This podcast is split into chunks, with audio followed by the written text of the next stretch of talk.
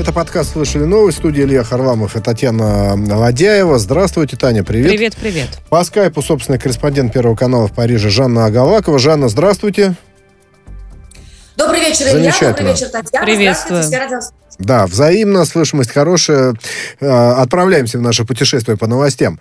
Значит, э, было заявление Хайка Мааса, это глава германского внешнеполитического ведомства, о том, что Россия давит на те страны, куда она поставляет вакцину, или вакцины, значит, э, пытается каким-то образом свое влияние, свой политический капитал усилить за счет вакцины. И, в общем, не спасение жизни в центре внимания России, а именно вот политические некоторые соображения. Ну, вот примерно так такое было высказывание Хайко Мааса, и в Кремле ответили, ну, в частности, Дмитрий Песков, пресс-секретарь президента России, заявил о том, что, в общем, Москва против политизации всей этой вакцинной темы, и, в общем, с этой формулировкой Мааса Кремль не согласен. Кстати говоря, господин Маас не только Россию в этом обвинял, но и Китай.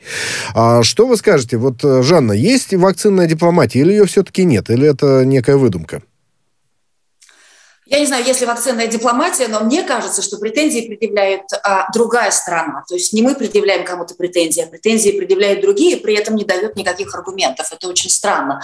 Когда обвиняют в давлении на те страны, куда поставляется вакцина, что это значит? Они обвиняют в неком шантаже, мы пришлем а вакцины, которые спасут вам жизни, а вы нам в обмен, я не знаю, пушки, э, картошку э, или какое-то политическое влияние в каких-то институциях. А почему нет конкретики в этом вопросе? Вопросе. Меня очень это все удивляет. И потом, конечно, кого же еще удивлять, как не Россию с Китаем, которые, в общем, на вакцинном поле являются конкурентами. Но главным образом Россия, конечно. Я вот э, перед нашим эфиром полюбопытствовала, что происходит в частности с Pfizer, самой популярной вакциной э, в Европейском Союзе. Четыре одобрены. Модерна, Johnson, компания Johnson Johnson и AstraZeneca. AstraZeneca ее применение, в общем, приостановлено, в частности, во Франции, в других странах тоже из-за побочных эффектов. С Янсеном тоже есть вопросы, потому что позавчера, если я не ошибаюсь, появилась информация в Нью-Йорк Таймс о том, что возможно очень серьезные побочные эффекты и у Янсена, и уже есть 100 случаев в Соединенных Штатах, когда применение этой вакцины ведет к параличу. 95% случаев из этих 100, то есть 95 человек примерно, дело закончилось в больнице и, в общем, реанимацией. Смертных случаев, к счастью, нет. Конечно, на этом фоне в Европе остаются две вакцины, которые можно употреблять, то есть Модерна и Pfizer. Посмотрим, что происходит с Pfizer. Производство этой вакцины стоит 60 центов американских. Угу. В Америке ее продают Европейскому Союзу уже по 24 евро. Кто быстрой математикой может вычислить, э, во сколько раз это может обходиться? Конечно, в эту стоимость зашита и транспортные расходы, и главным образом, конечно, научные исследования, которые ввели к разработке этой вакцины. Здесь миллионы долларов вложены, это понятно. Но интересно, что в случае с Pfizer там использованы разработки, которые были запатентованы аж в 2005 году. И наблюдая даже за динамикой цен, за что покупала Pfizer, европейские, европейские страны, за что покупали а, в начале, и затем цены выросли в полтора раза. А, конечно, это большой бизнес вакцины сейчас. А, и обвинять э, конкурентов а, на этом бизнес-поле, ну, обычный прием. Ну да, вот просто, Жанна, понимаете, какая история? Дело в том, что, ну, да, Песков говорит о том, что в Кремле против э, политизации этого вопроса вакцинного, но в нынешних условиях и при учете, э, ну вот, как принято говорить, геополитического расклада, да, на нашей планете, но э, любое, любая большая, крупная проблема, глобальная, такая как коронавирус, и противоядие от этой проблемы, ну, ну мне кажется, неизбежно становится элементом политики, хотим мы того или нет. Вот, наверное, с этим надо что-то делать, а что делать, непонятно. Да мы-то мне кажется, простые граждане, какой бы страны, в какой бы стране мы ни находились, сделать с этим, к сожалению, ничего не можем. Это на высоком уровне решается вопрос. Решается на самом высоком уровне. Пример Словакии, например, которая, э, премьер-министр которой в свое время сделал заказ на закупку 100 тысяч э, двойных доз э, спутника, не посоветовавшись с правящей коалицией, не получив одобрения от президента. Это закончилось его отставкой. В итоге была проведена гигантская антикампания против спутника. Из 100 тысяч возможных человек, возможных словаков, которые могли бы привиться, только 10 тысяч теперь будут привиты, 90 тысяч тысяч доз вернуться обратно в Россию. Кому стало от этого лучше? Я не знаю. Я вот расскажу вам историю. Я недавно снимала, чуть больше месяца назад, начало вакцинальной кампании по вакцинальному туризму в Сан-Марино. Это крошечная mm-hmm. республика, которая находится на территории э, Италии, но она не входит в Европейский Союз. Она почти полностью вся привита спутником, э, и у них остались еще какие-то дозы, которые они решили использовать таким образом, поднять тем самым еще и туризм на своей территории. За 50 евро вы получаете обе дозы, плюс у вас есть обязательство и в первую дозу, и во вторую, и трое суток остаться в одной из гостиниц э, Сан-Марино. Ну, соображения, в общем, понятны. Э, в случае чего реакция на вакцину бывает разная, может быть, потребуется помощь доктора. Сделано это из этих соображений, но из соображений, конечно, немножко поднять туризм. Слушайте, я э, снимала в первый день, когда это акция началась, пришло 30 человек. Я думала, что никого не будет. Было 30 человек от Новой Зеландии до Канады. И там была одна очень любопытная пара. Молодые люди, студенты из Словении, которые, в общем, не очень далеко от Словакии, хотя не одно и то же. Студенты-химики, они изучили вопрос очень серьезно, подошли к этому делу по-научному. Прочитали все научные выкладки, состав, производство, составляющие, побочные эффекты и все прочее. Всех возможных, всех доступных для них вакцин на тот момент. Пришли к выводу, что спутник самая лучшая вакцина. Понятно, что на европейском поле играет против спутника все. Вот во Франции теперь введен так называемый санитарный пас, санитарный пропуск, где вот те самые четыре одобренные европейскими агентствами вакцины являются легальными. Я вакцинирована, и моя семья вакцинирована спутником. Мы за пределами этой э, группы граждан. Мы нелегальны. Мы не сможем с 1 августа даже выпить вот, кофе на террасе. А вы приезжали... Вот, да. Да-да-да, как раз хотелось бы спросить об этих э, санитарных пропусках э, сразу же, да, вот из одной темы в другую э, переплываем плавно. Дело в том, что в Марселе, в Марселе протесты, да, и уже... Ну, и в Париже, насколько и, я понимаю. И в Париже тоже. неспокойно, и уже вот в Марселе э, слезоточивый газ э, против демонстрантов применяют. Это люди, которые протестуют против этой новой реальности, да, и мы знаем, что во Франции тоже хотят ужесточать там меры, и для некоторых категорий граждан обязательно вакцинацию вводить и прочее, и прочее, да, и, в общем, всячески ограничивать. Вот скажите, пожалуйста, насколько французы массово действительно готовы против э, нарушения прав, как это многие называют, э, выступать, да, ну вот против обязательной вакцинации, вот введения таких ограничений? Многие французы очень недовольны. Но вот сегодня буквально появилась последняя статистика. Больше половины, типа 52-54% за введение так называемых санитарных пасов. Мне немножко странны эти цифры, учитывая, в общем, число привившихся, особенно среди медиков, для которых э, с 15 сентября э, уже будет, вводятся да. штрафы штрафы уже вводятся. То есть, если не привился до 15 сентября, у тебя вычитают из зарплаты серьезную сумму. А еще штрафы, а, я, простите, перебью, для ресторанов в том числе. Э, вот, то есть, если будут все равно пускать людей без э, сертификата, вот этого вот э, паспорта, справки, как угодно можно называть, о вакцинации, 45 тысяч евро, тысяч если я не ошибаюсь, евро. будет да. штраф. Да, да, если они кого-то пустят без этого паса. Но это серьезная проблема и для рестораторов, потому что, ну, вообразите, пас, пока ты его откроешь, пока ты его покажешь, сличишь. Если у тебя справка, что у тебя отрицательный тест ПЦР, нужно ведь тоже проверить дату и срок годности этой справки. На это уходит средняя минута. В один э, ресторан попадут ну, за сутки, скажем, там, 50, от 50 до 100 человек.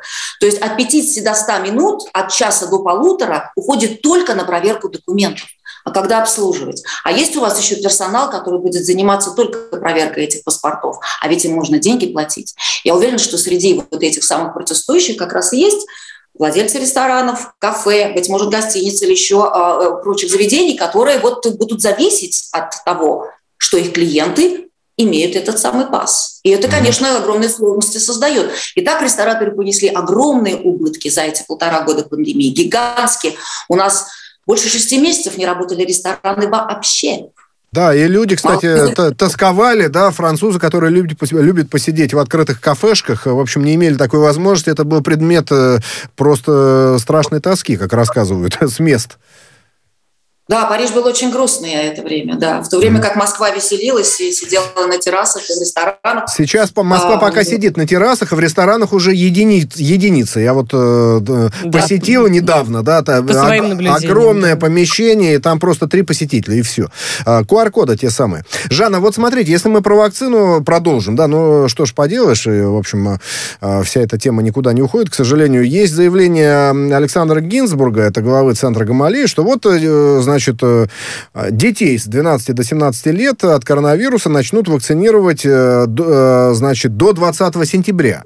А, потому что ну, есть уже случаи тяжелых заболеваний. И, и в общем... Их, их число растет. Число растет, да. Ну, проверяется эта вакцина, но на самом деле есть контрпозиция, что называется. Дело в том, что Анна Кузнецова, детский омбудсмен при президенте России, заявила о том, что до получения полноценных результатов клинических исследований э, преждевременно вообще говорить о вакцинировании детей с 12 до 17 лет. И, в общем, она заявляет, Анна Кузнецова, что после обсуждения с коллегами из «Единой России» есть уверенность, что решение в этом виде реализовано не будет. Как вы считаете, все-таки ведь ни одна вакцина, по большому счету, полноценных клинических испытаний не прошла. Ни одна мировая вакцина, да, это же несколько лет надо, чтобы понять, как э, действует. А, все, да, и Pfizer, кстати говоря, насколько я понимаю, заявляет о том, что они тоже вот готовы к этой же истории, значит, к вакцинированию с 12 лет.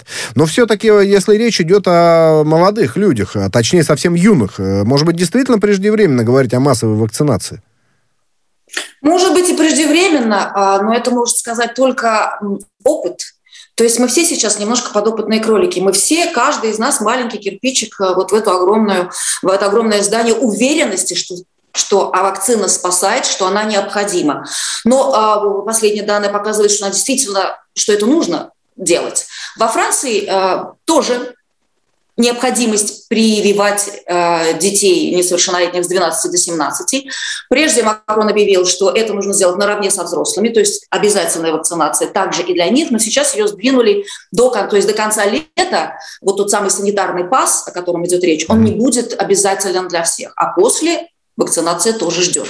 Так что можно сказать, что Россия тоже, в общем, общей тенденции европейской. Но в любом случае речь идет о вакцинации с э, разрешения родителей, то есть это тоже важно учитывать. Да, вот, кстати говоря, роль родителей, да, но если родители не хотят, но боятся, не доверяют, но разные причины могут быть, должно ли это быть э, основанием для того, чтобы, отка- значит, получить отказ, да, и, и не дай бог это будет обязательная вакцинация, да, все-таки дети ходят в школы, и вот начнут обязывать под угрозой там э, недопуска до занятий, вот не перерастет ли вот в это? Мне кажется, насилие, конечно, в этом деле быть не должно. Ну, Обязывать ну, до такой не должно, если родители, не должно. И тем более, если есть медицинские противопоказания, конечно, здесь не может э, быть двух мнений. Это понятно. Но, не знаю, вот это такой сложный, такой деликатный вопрос. Конечно, все мы хотим нашим детям только добра, чтобы все они э, не болели, чтобы со всеми нами все было хорошо. Но как? Мы оказались в ситуации, которая нова каждый день. Каждый день что-то происходит новое в этом и мы не знаем, как это будет реагировать. И, и мы не знаем, знаете, для меня большим аргументом, вакцинироваться или нет, был ответ моей приятельницы здесь, в Париже. Она ученый, но она занимается онкологическими исследованиями, довольно серьезную позицию занимает. И когда она привелась, я спросила, почему ты это сделала? Она сказала, ты знаешь, для меня последствия от заболевания намного страшнее, чем могли бы быть последствия от прививки. Поэтому я сделала выбор в пользу прививки. И мне кажется, вот и для меня это тоже стало важным аргументом. А, кстати говоря, во, Фра- во Франции динамика э, какова сейчас? Да, я просто сейчас не помню, на каком месте Пятая Республика стоит в этом списке общемировом вакцинированных, но, по-моему, там за, за 30% да, вакцинированных уже там всеми дозами уже необходимыми. Больше. Я, я думаю, что уже больше. Но после понедельничного выступления президента Макрона и его объявлений вот об этом санитарном пасе, э, каждый день около миллиона человек записывается на вакцинацию. Угу. Жанна, Но, позвольте здесь да. еще поинтересоваться. Спутник Ви, вы при, приезжали в Россию, чтобы привиться им? Или как это нет, было возможно? Нет, э, нет. Посольство России любезно предложило э, журналистам э, привиться, потому что прививались все дипломаты, у них остались какие-то дозы. И я с радостью, конечно, согласилась. Моя семья привелась спутником Ви. Скажи, пожалуйста, а вот э, позиция французских властей, кстати говоря, насчет российских вакцин, ну или там одной хотя бы вакцины спутника Ви, она какова, да? Потому что разные заявления были. Вот на каком-то этапе Ангела Меркель, например, говорила, что неплохо было бы подумать о том, чтобы спутник э, привести. Но это когда дефицит был, да, потом он исчез. А, вот э, что сейчас французские власти, какую позицию занимают? Нейтральную? Они, в принципе, за, ну, там понятно, что надо коллегиальное решение принимать, там, о регистрации, это долгая история. Или категорически против, тот же самый господин Макрон и его приближенные люди? Ну, публично они произносят э, вот такие слова, что сначала вакцину должно опробировать соответствующие европейские институции, она должна пройти весь необходимый контроль, и тогда, конечно, мы та-та-та-та-та и так далее. А, что они говорят в кулуарах, мне, к сожалению, неизвестно. Угу. Вы знаете, я подумала, что, наверное, здесь есть какая-то вот интересная символическая даже история. Ведь институт Гамалея, Николай Гамалея, точнее, именем которого назван институт, он был учеником Луи Пастера. Угу именем которого назван институт, который э, дружно вместе с остальными институциями взялся за э, создание вакцины после того, как началась эта пандемия. К сожалению, у института Пастера ничего не получилось. В какой-то момент они были вынуждены оставить этот проект, поняв, что он тупиковый. Теперь занимаются другим проектом. Надеются, что к концу 2022 года они создадут вакцину. Но у Франции собственной вакцины нет. И это, конечно, огромный, постор, э, огромный позор для такого института, как знаменитый институт Луи Пастера. Я думаю, что, наверное, здесь немножко тоже играет роль вот некой такой, знаете, зависти. Какая-то Но, ревность, да, может быть, что-то наподобие этого? Ну, нет, да, да, mm-hmm. да, наверное, наверное. Но публично, конечно, об этом никто не говорит. Понятно. А в свое, да, в свое время Николай, это очень интересная история, кстати, Николай Гамалея почти спас репутацию Луи Пастера. Он был его учеником, и потом стал одним из ближайших друзей. И когда на Пастера были очень сильные атаки по поводу его метода работы, это были где-то 80-е годы, конец 80-х, 19 столетия, Гамалея, бросив свою работу, поехал в Лондон, чтобы отстаивать его репутацию, а, и чтобы на примере а, одесской а, клиники, где впервые начали прививать от бешенства, и были совершенно замечательные э, э, результаты, показать, что вакцинация – это великая вещь, она работает, она необходима. В Германии тут э, некоторый скандал э, состоялся. Ну, не сказать, что такого общенационального характера. Хотя, как знать, как знать. Э, дело в том, что пришлось извиняться даже правительству немецкому за публикацию, которая несколько месяцев э, провисела. Они не замечали ее? Да, не замечали. Она провисела там э, на сайте. Э, есть консультативный такой совет Федерального министерства экономики и энергетики Германии. Короче говоря, э, в этом материале, э, значит, предлагается как-то ограничить свободу СМИ, которые критикуют э, всякие немецкие молодые проекты и стартапы, и, в общем, немножко подприжать прессу, что называется, да, чтобы она выдавала позитивную информацию, это даст возможность вот немецким национальным компаниям как-то и на, на IPO выходить, и на международный рынок, и, в общем, э, продвигать э, бизнес такой молодой немецкий. А, потом это обнаружили, естественно, последовали извинения, в общем, как-то это было некрасиво, потому что свобода СМИ же считается одной из базовых демократических европейских ценностей, ценности, об этом, собственно говоря, и заявили потом чиновники высокие. Как вам эта история? То есть это своего рода протекционизм, ну, примерно в стиле Трампа, или нечто, нечто другое? Я, к сожалению, не видела эту историю в первоисточнике, э, не владею немецким, э, и узнала об этом от вас. Угу. Но само по себе э, попытка зажимать прессу и не давать ей возможность говорить плохо о том, что действительно является плохим, а не потому, что тебе заплатили, чтобы очернить чью-то репутацию или опрокинуть чье-то прекрасное начинание.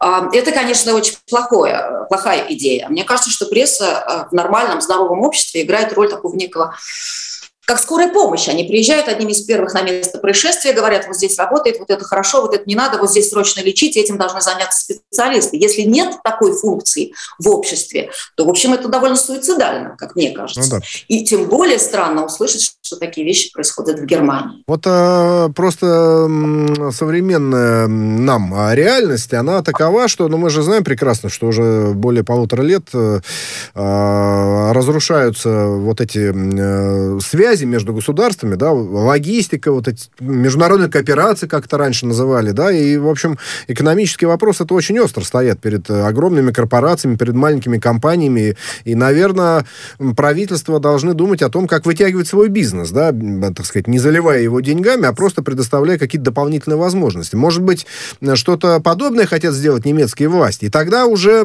действительно появляется некая цензура, некая э, ну, можно да, просто сотрудничать, значение. можно сотрудничать с журналистами и говорить, э, э, ну, чаще поставлять информацию о том, какие стартапы те же самые открываются, какие есть компании. Но ну, тут речь находить... о том, чтобы они не писали плохо, вот, а чтобы СМИ не писали плохо о каких-то ну, так можно как да. раз-таки стимулировать, чтобы просто писали хорошо, не обязательно Но для это, этого да. запрещать. То есть вот насколько мир меняется, и может ли цензура как-то еще э, проявиться в каких-то других сферах, да, вот э, здесь, ну, можно это назвать этот случай курьезным, а может быть он, наоборот, какой-то такой, знаете, э, предвещающий нечто более, более такое, так сказать, тревожное.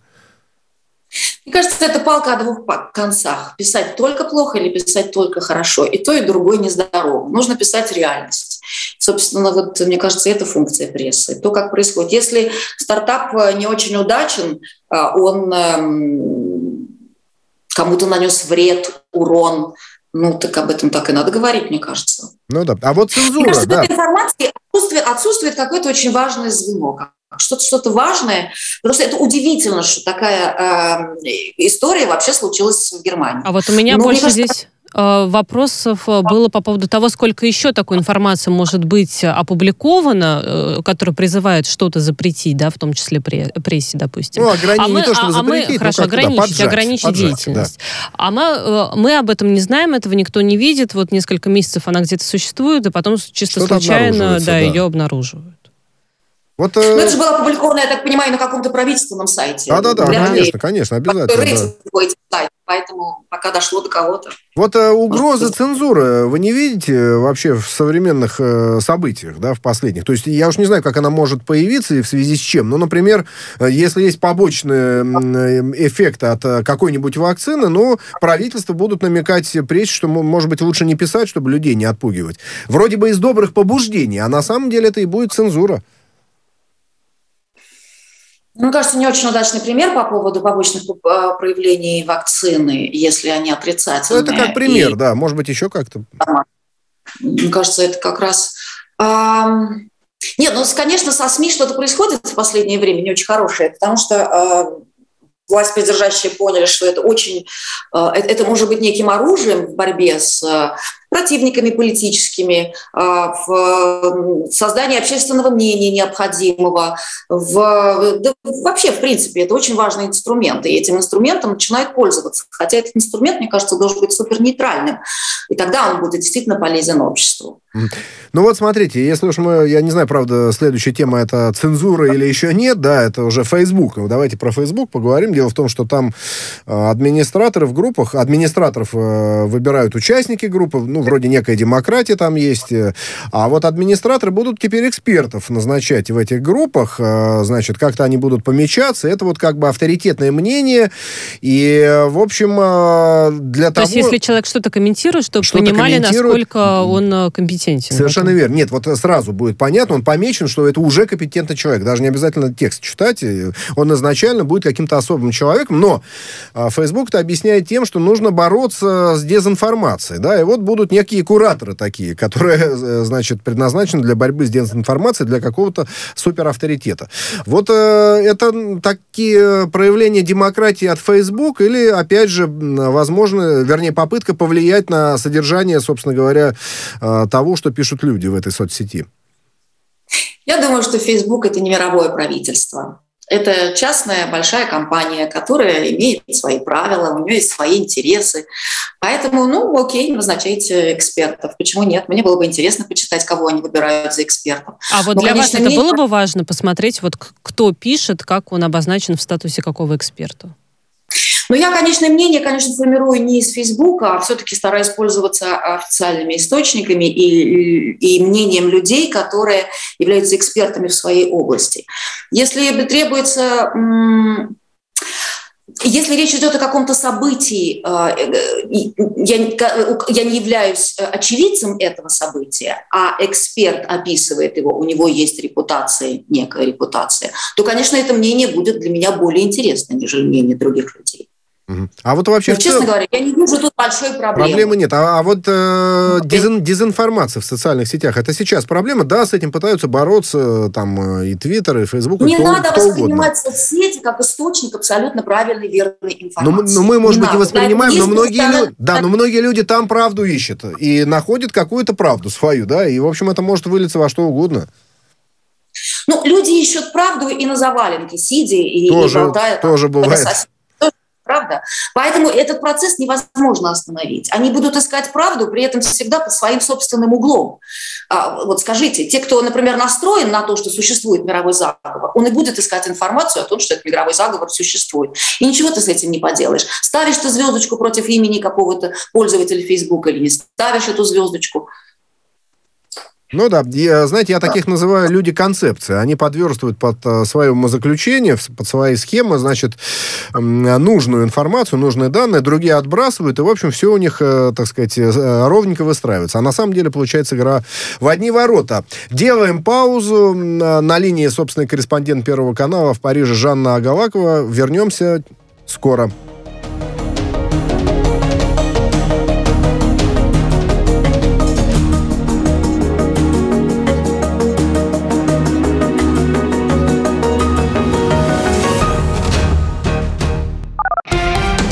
Радио «Спутник». Новости студии Ольга Дубровина. Здравствуйте. Президент США Джо Байден 16 июля примет участие в виртуальном саммите лидеров Азиатско-Тихоокеанского экономического сотрудничества. Глава государства обсудит борьбу с коронавирусом и восстановление мировой экономики после пандемии, сообщила пресс-секретарь Белого дома Джен Псаки. По ее словам, участие Байдена призвано продемонстрировать лидирующую позицию США в Азиатско-Тихоокеанском регионе. Президент представит информацию, какие меры принимают Штаты, чтобы стать арсеналом вакцин для региона и поддерживать поддерживать тех, кто страдает от пандемии, указала Псаки. Правоохранительные органы вновь использовали слезоточивый газ на акции против санитарных пропусков в Париже. Спецсредства применили в отношении хулиганов, которые начали провоцировать полицию и крушить заграждения на улице, передают корреспондент РИА Новости. Шествие стартовало от площади Клиши на севере столицы. По сообщениям СМИ, подобные акции прошли сегодня и в других городах Франции, в частности в Марселе и Кане, а во вторник на Корсике. В ЮАР продолжаются грабежи и беспорядки. Местные жители в ряде районов помогают армии и полиции противодействовать мародерам, передают корреспондент РИА Новости. В поселении Сауэта на окраине Йоханнесбурга протестующие разграбили несколько торговых центров и заправочных станций. Кроме того, от вандалов пострадала клиника. Не менее четырех магазинов разграблены в поселениях провинции Гаутенг и Мпумаланга. Беспорядки вспыхнули в ЮАР на прошлой неделе из-за судебного приговора бывшему президенту Джейкобу Зуме. Число погибших погибших достигла 72, задержаны 1234 человека. Президент ЮАР Сирил Рамафоса пригрозил арестами всем участвующим в актах насилия. Верховный суд Украины признал противоправным указ президента страны Владимира Зеленского, которым он отменил назначение Александра Тупицкого на должность судьи Конституционного суда. Как пишут СМИ со ссылкой на источники, а также суд решил, что действия Зеленского по поводу Тупицкого являются незаконными. Президент Украины ранее отменил указы о назначении Тупицкого и Косминина на должности судей Конституционного суда 2013 года. В документе отмечалось, что судьи, назначенные экс-президентом Виктором Януковичем, создают представляют угрозу независимости и нацбезопасности. Президент Украины неприятно удивлен решением Верховного суда и намерен его обжаловать, уже заявил пресс-секретарь Сергей Никифоров. Россиянка Камила Рахимова пробилась во второй круг теннисного турнира в швейцарской Лозанне, призовой фонд которого превышает 235 тысяч долларов. Спортсменка в трех сетах обыграла представительницу Нидерландов Аранчу Рус и теперь сразится с француженкой Кларой Бюрель.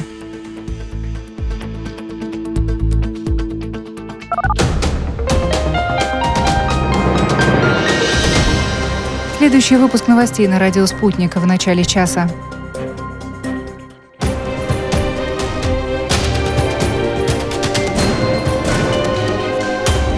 Радио «Спутник». Говорим то, о чем другие молчат. Вчера по телеку видела. Мне тут по телефону сказали. В соцсетях только обсуждают, что... Так десятки раз каждый день. В эфире «Радио Спутник». Всегда правильный ответ на вопрос. Слышали новость? В студии Илья Харламов и Татьяна Ладяева. А, По скайпу собственный корреспондент Первого канала в Париже Жанна Агалакова. Жанна, еще раз здравствуйте. Добрый день всем. Тут э, у Буша младшего сердце разбивается от того, что американские войска выходят из Афганистана, почти вышли. В общем, он э, назвал это ошибкой Байдена. Решение о выводе, собственно говоря, американских военнослужащих из этой азиатской страны. Э, Сам Байден, кстати говоря, объяснил это тем, что ну, не могут военные американские там эффективно поучаствовать в создании устойчивого правительства и, и такого дееспособного.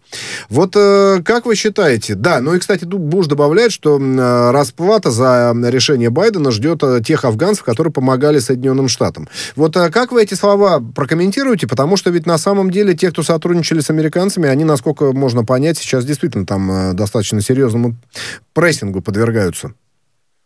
А Вы знаете, вот буквально 9 минут назад на а, ленте Associated Press появилась информация о том, что Соединенные Штаты будут эвакуировать тех афганцев, которые Мгм. сотрудничали с американскими войсками. И речь идет о десятках тысяч человек. Они пока еще точно не знают, как это будет происходить, потому что процесс получения визы – это, в общем, не быстрая а, история. А, Возможно, а, а, эти их семьи, эти люди, их семьи, эти афганцы будут перемещены в какую-то третью страну в ожидании американской визы и затем уже попадут в Соединенные Штаты. Вот, э, Вот дело- это последняя новость. Мгм. Э, Ну так э, скажите, пожалуйста, все-таки, э, да, при Буше, собственно говоря, и вводились войска в Афганистан, и в Ираке он там затеял операцию, как мы помним. Значит, вот минуло 20 лет. Но все-таки как Байден-то объясняет, и вообще должен объяснять своим избирателям, сторонникам то, что приходится уходить? Ведь Но он любой- напоминает, да, зачем они уход- туда вводились. да-да, любой уход все равно воспринимается как проигрыш, да, и вот не становится ли Байден заложником своего решения? Слушайте, ну кто, не был, кто бы ни был в Афганистане, вначале британцы, потом Советский Союз, все они рано или поздно наталкивались на эту непроходимую, непробиваемую стену под названием Афганистан. И все были вынуждены ретироваться и оставить эту страну жить по своим законам. Мне кажется, вообще странным история, когда одно суверенное государство вторгается на территорию другого суверенного государства, пытаясь помочь установить там какие-то институции, э, поддерживать образ жизни, который понятен вот вторгнувши- вторгнувшимся и так далее. Каждая страна должна решать э, свою историю сама. А, Понятна была мотивация Буша, когда это было в 2001 году, это было после, как известно, трагедии а, с Всемирным торговым центром в Нью-Йорке, когда были атакованы башни-близнецы, когда был атакован э, Пентагон, э, когда случилась эта трагедия, эти всем известные теракты. И понятна была, конечно, реакция Соединенных Штатов на то, что происходило. Но окей, в 2014 году они все-таки э, убили Бин Ладена, и, в общем, можно было бы уже свернуть операцию. Ам, Обама неожиданно в 2014 году, появившись, как раз 4 июля, по-моему, это было, на базе Баграма в Афганистане, заявил, что мы теперь выводим свои войска. Затем эту же идею о выводе войск повторил э, Трамп. Но посмотрим, удастся ли это, в конце концов, Байдену. Уйдут Мне они кажется, уже нет, но почти, уже почти получилось. 90% э, Ну да, не, ну американских там кто-то да, войск останется, да. уже Но ушли. в целом, да, в целом они уходят. И вот, кстати, есть еще заявление. Да-да. Да-да, нет, просто хотела просто Ага. какие-то цифры дать. Что там максимум там было 185 тысяч человек американских Мгм. военных, сейчас там около 14, по-моему, тысяч. Да, был максимум, их потом постепенно выводили, выводили. Италия и э, Германия, которые тоже присутствовали там своими войсками, тоже уже вывели давно свои силы. Ну, черед Соединенных Штатов. Посмотрим, чем это обернется для всех, потому что регион очень опасный, конечно. И для Ну, нас тоже. Да, да, но есть заявление, м, так упомянем его из э, МИДа России о том, что, в общем, э, э, запрещенное в России исламское государство может, э, террористическая организация исламское государство может воспользоваться тем, что на севере Афганистана творится вот этой войной, и, э, в общем, э, при том, что запрещенные тоже в России Талибан, террористическая организация, являются непримиримыми врагами этого самого ИГИЛа, да, но в результате, конечно, получается весьма, весьма серьезный расклад, но понятно, что если представители талибов приезжают в Москву, то их, их э, контрагентов вряд ли сюда позовут, э, в Москву, это же очевидная вещь. Вот, э, да, скажите, пожалуйста, в связи с этим, вот, если можно, коротко, а, что должна Россия предпринять, э, помогая хотя бы Таджикистану защищать таджикско-афганскую границу? Еще дополнительно, может быть. Что еще сделать? А, дополнительно что можно сделать? Не лукавить, наверное, действительно защищать таджикско-афганскую границу. Это, кстати... Хотя наркодилеры всегда находят какие-то тропы, всегда, как ни странно. Как мы знаем, Афганистан считается э, главным э, производителем наркотиков в мире. Э, и, и во многом через соседние страны эти наркотики потом расходятся по миру. Как держать границу на замке? Это верно. Это верно, и помогать... Э, и мне кажется, знаете, вот, э, вот сам факт переговоров в Москве с э, представителями талибов, которые являются запрещенной в России, тем не менее, организацией, мне кажется, все-таки позитивным фактом, потому что переговоры, переговоры нужно вести со всеми. Может быть, не про все переговоры публично говорить, уж тем более не рассказывать их содержание, но переговариваться, иметь контакт не нужно со всеми, если хочешь решить проблему, конечно. Давайте мы к Франции, России. А, обратим свой взор. Дело в том, что Владимир Путин а, поздравил а, французского президента с днем взятия Бастилии. Но я вот процитирую фрагмент из текста поздравления. От, вот начало цитаты. Да, «Отношения между нашими странами имеют богатую историю и большие перспективы. Традиционно играют важную роль в решении актуальных вопросов международной региональной повестки дня». Но не будем сейчас об истории. Действительно, она весьма богата и обширно. А вот что касается перспектив, вот опять же, исходя из э, нынешних реалий, э, как они вам видятся? Э, все-таки, ну, действительно, особые отношения у Москвы и Парижа всегда были, э, причем э, как со знаком плюс, так со знаком минус в какие-то периоды истории, но, тем не менее, это были особые и Макрон отношения. не раз э, говорил за последнее время Евросоюзу и выступал о том, что нужно наладить отношения, чтобы был именно диалог с Россией, вот, а не вот, монолог вот, да, конструктивный диалог. Вот э, как видится из Парижа возможности такой диалог наладить, чтобы он просто перестал быть, может быть, какими-то словами, заявлениями, а во что-то более практическое перешел? Мне кажется, это такой немножко душ Шарко э, когда есть струя холодная и струя горячая, и все очень сильно. Э, мы все помним, что два года назад Макрон э, при открытых ртах всего Европейского Союза пригласил нашего президента на свою, свою резиденцию в Безансон. А, где они, а, вернее, на юг Франции, где они э, имели довольно продолжительный разговор. А, это большой плюс. С другой стороны, есть, да, вчера буквально из Москвы привезли останки наполеоновского генерала Гюдона чье имя, да, вы знаете, чье имя высечено на Триумфальной арке, откуда сегодня отправлялся военный парад традиционный для 14 июля. А, с другой стороны, в Авиньоне, где у нас, между прочим, вот вы в курсе, что вот этот год считается годом межрегионального сотрудничества между Россией и Францией. Mm-hmm. Так вот, в Авиньоне, где сейчас идет знаменитый на весь мир и самый, наверное, уважаемый а, после московского, конечно, чеховского фестиваля, театральный фестиваль, где ждали три театра а, «Норильск», театр Калиды из Екатеринбурга и московский Ромен. Французы не дали визы под предлогом санитарной ситуации. Хотя люди приезжали заранее, готовы были отсидеть карантин необходимый и так далее. Ну вот как, душ Шарко. Угу. Так будет дальше. Посмотрим, как строится э, вот это огромное препятствие для всех э, из истории с пандемией. Если удастся наконец-то победить ковид, и, в общем, мы это огромное препятствие, которое сейчас препятствие для всех, а может быть повод для чего-то для всех, наконец будет убрано и, и, и дальше. Что будет дальше? Да. Кстати говоря, ведь э, я помню еще месяца два назад э, шла речь, и вот сейчас тоже к этому возвратились и э, в Кремле, в Елисейском дворце, о том, что Владимир Путин мог бы поучаствовать в перезахоронении как раз этого генерала, знаменитого, одного из таких известных и ключевых полководцев наполеоновской армии, друга Наполеона. Но пока в Кремле говорят о том, что нет, Путин не планирует участвовать в перезахоронении праха. Но в целом вообще это было возможно изначально или нет? Потому что я знаю, что многие во Франции хотели бы этого. Чтобы а, Путин приехал. Многие во Франции хотели бы, эм, возможно, многие во Франции хотели бы визита нашего президента во Францию. Но здесь есть одно обстоятельство, которое к нашей стране не имеет никакого отношения. Э, это фигура Наполеона. Ведь мы говорим о генерале, который его ближайшим соратником был и даже да, личным да, да. другом. Фигура Наполеона, 200-летие смерти которого отмечали в этом году, очень, как сказать, э, э, в течение времени э, ее значение очень изменилось. И сейчас стыдно быть наполеонистом, потому что это Наполеон, под Наполеоном возникли множество колоний Франции. И э, эта колониальная история э, аукается до сих пор. Поэтому Наполеон в первую очередь колонист. Там, политик, а, правитель, который восстановил вот такое императорство во Франции. То есть он, с одной стороны, выступал за демократию, а в конце жизни он закончил императором. Ну, то есть фигура очень противоречивая, и поэтому эм, хранить его товарища с э, государственными почестями во Франции это бы не приняли и не поняли. Особенно меньше, чем за год до президентских выборов, которые состоятся в апреле ну, да. следующего года. То есть, насколько я понял... Ну, нет, это, это, это из, из разряда невозможного. То есть быть поклонником Наполеона во Франции не очень прилично, потому что, например, в России достаточно нет. много таких людей, как ни странно, может быть, кому-то покажется. Ну, мы его победили, поэтому я вас умоляю, мы его победили, нам легко быть наполеони... наполеонистами. А, ну Потом... понятно, да. Легко судить.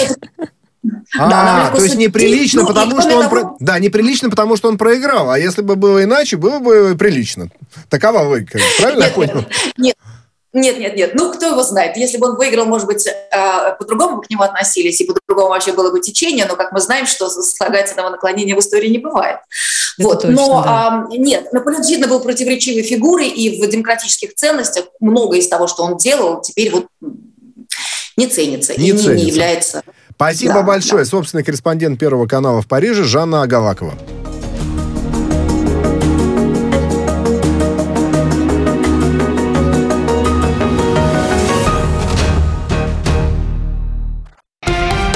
Радио «Спутник». Новости студии Ольга Дубровина. Здравствуйте. Президент США Джо Байден 16 июля примет участие в виртуальном саммите лидеров Азиатско-Тихоокеанского экономического сотрудничества. Глава государства обсудит борьбу с коронавирусом и восстановление мировой экономики после пандемии, сообщила пресс-секретарь Белого дома Джен Псаки. По ее словам, участие Байдена призвано продемонстрировать лидирующую позицию США в Азиатско-Тихоокеанском регионе. Президент представит информацию, какие меры принимают Штаты, чтобы стать арсеналом вакцин для региона и поддерживать поддерживать тех, кто страдает от пандемии, указала Псаки.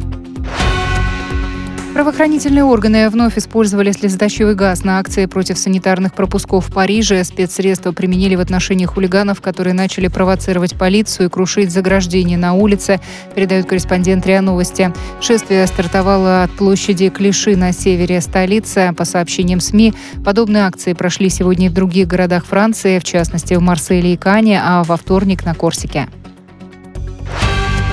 В ЮАР продолжаются грабежи и беспорядки. Местные жители в ряде районов помогают армии и полиции противодействовать мародерам, передает корреспондент РИА Новости. В поселении Сауэта на окраине Йоханнесбурга протестующие разграбили несколько торговых центров и заправочных станций. Кроме того, от вандалов пострадала клиника, а не менее четырех магазинов разграблены в поселениях провинции Гаутенг и Мпумаланга. Беспорядки вспыхнули в ЮАР на прошлой неделе из-за судебного приговора бывшему президенту Джейкобу Зуме. Число погибших погибших достигла 72, задержаны 1234 человека. Президент ЮАР Сирил Рамафоса пригрозил арестами всем участвующим в актах насилия. Верховный суд Украины признал противоправным указ президента страны Владимира Зеленского, которым он отменил назначение Александра Тупицкого на должность судьи Конституционного суда. Как пишут СМИ со ссылкой на источники, а также суд решил, что действия Зеленского по поводу Тупицкого являются незаконными. Президент Украины ранее отменил указы о назначении Тупицкого и Косминина на должности судей Конституционного суда 2013 года. В документе отмечалось, что судьи, назначенные экс-президентом Виктором Януковичем, создают создают угрозу независимости и нацбезопасности. Президент Украины неприятно удивлен решением Верховного суда и намерен его обжаловать, уже заявил пресс-секретарь Сергей Никифоров. Россиянка Камила Рахимова пробилась во второй круг теннисного турнира в швейцарской Лозанне, призовой фонд которого превышает 235 тысяч долларов. Спортсменка в трех сетах обыграла представительницу Нидерландов Аранчу Рус и теперь сразится с француженкой Кларой Бюрель.